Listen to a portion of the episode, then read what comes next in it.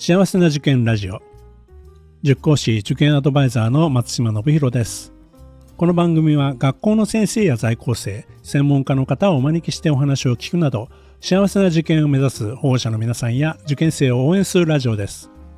ポッドキャストとボイシーの通常の配信は水曜日と土曜日です。時々他の曜日でも配信しています。それでは今日もよろしくお願いいたします。もう中学受験もですね、後半戦に入ってまして、あとは本当にね、まだ最後までね、頑張ってる受験生の皆さんもいらっしゃると思いますし、まあ、公立のね、発表もまだこれからですのでね、うん、まだ全部受験が終わったという状況ではないので、受験が終わった後のお話は、まあ次回ですかね、お話ししたいと思います。今回もお便り会として、この番組にお寄せいただいたご質問やご相談、あるいは過去の私の講演会でですね、いただいたものなんかを紹介していきます。小学校2年生男の子のお母さんからです。高校受験のあり方、過去中1から中3全学年全教科内申点が加味され、成績優秀タイプとか学級委員タイプが求められるということに疑問を抱き、我が子は高校受験よりも中学受験の方が良いのではないかと思っています。低学年のうちは塾には行かず、のびのび遊ぶ時間を確保しつつ、基礎学力の定着を目指していますが、先取りは愚か、学校の内容もギリギリです。男子は後伸びするとも聞きますが、低学年で学校の内容もおぼつかない状態でも後伸びの可能性はあるのでしょうか？おぼつかないというのは単元問わず学校の授業を聞くだけで理解ができているとは思えない。塾での復習を経てようやく理解できます。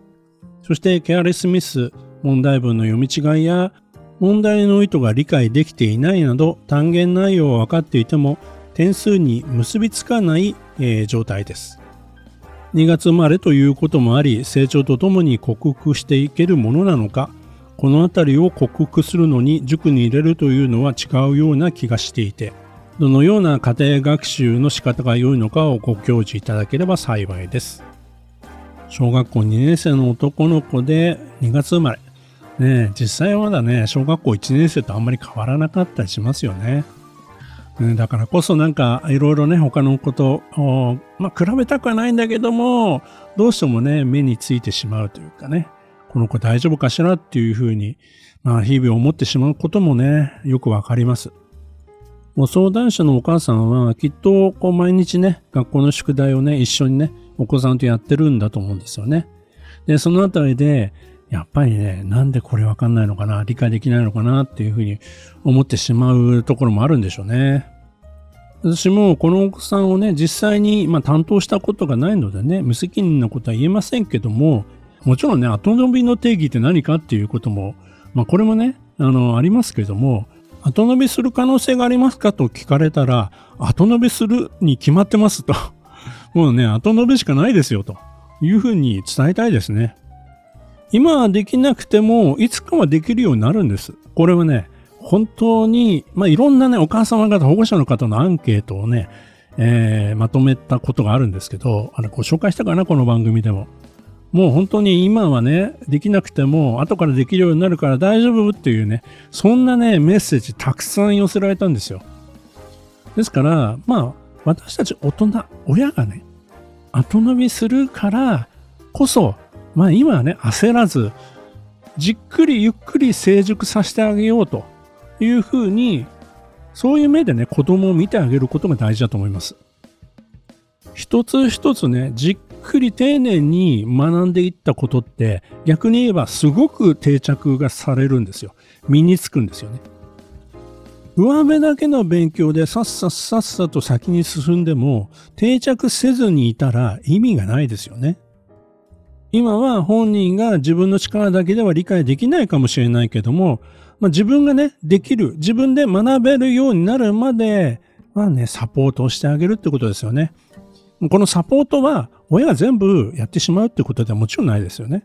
子供があ自分の力でできたと思えるようなね、これ難しいところであるんですけども、そういったお手伝いをしてあげるっていうことだと思います。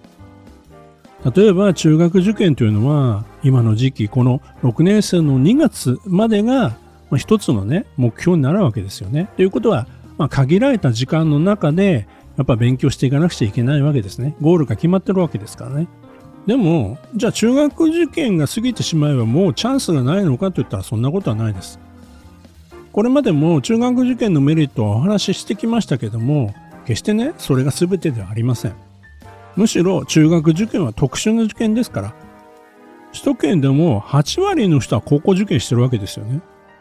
ですので、まあね、本当に中学受験この子難しいかなと思ったら、撤退する勇気があってもいいんですよ。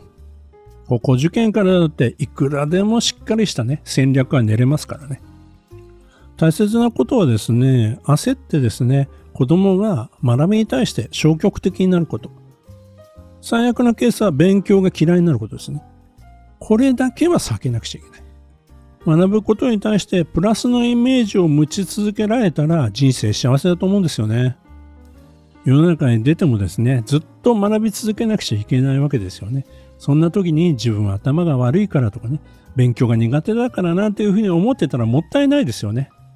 この番組でもご紹介している塾人に聞くですね。この中で出てくる事例なんかも、やはりね、一度受験にね、あんまりいい結果が出せなかったけども、それをね、糧にして次に頑張ってるなんていうね、そんな生徒の事例がたくさん出てきますよね。今ちょうどね、受験の結果が出ててね、すごく思うようにいかなかった方にとってはね、なかなかそういうふうに思えない部分もあるとは思うんですけども、まあ、これはね、また改めてお話ししたいと思いますけどもね、子供はね、毎日毎日少しずつ少しずつ成長しています。周りに早熟な子ばかりだとね、本当に焦りますけどもね、その子に合った成長の仕方があるわけです。同じ人間でも成長の仕方というのはね、みんな違うわけです。多くの子供たちを見ていて、本当にそう思いますね。伸びる時期はみんな違うな。小学生の時じゃなくて、中学生でね、めちゃくちゃ伸びる子もたくさんいますしね。もう本当にこの子今伸びてるなっていう時はね、なんかもうキラッキラしてるんですよね。その瞬間をね、楽しんでるからね、もうキラキラ輝いてるんですよ。本当にこう伸び盛りの時ってね、やっぱり楽しさとセットなんだなっていうふうに、まあ本当に多くの子供たちからね、教わりましたね。親がまあやっぱり勉強を見る時の一つの重要なエッセンスは、一緒に楽しむことなんじゃないかなっていうふうに思います。現実ね、なかなかそうはいきませんっていう風なね、声も聞こえてきますけども、でも、そういう気持ちでね、えー、まあ、望んでほしいなという風に思います。まあ、この子はね、いつかね、きっとできるようになるだろうっていうね、そういった期待感をね、なくさないでほしいなと思いますね。学校のね、基礎をね、しっかりやりながら、あとはね、外遊び、うん、外でね、のびのび遊ぶ時間もね、しっかり、えー、確保してあげてね、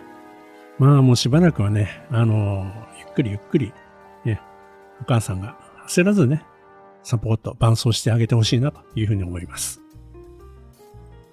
この番組では保護者の方、受験生の皆さんからの質問や相談をお待ちしています。今日の話を聞いて良かったという方は、ぜひ登録、フォロー、いいねなどを押していただくと大変励みになります。それでは次回も幸せな受験ラジオでお会いしましょう。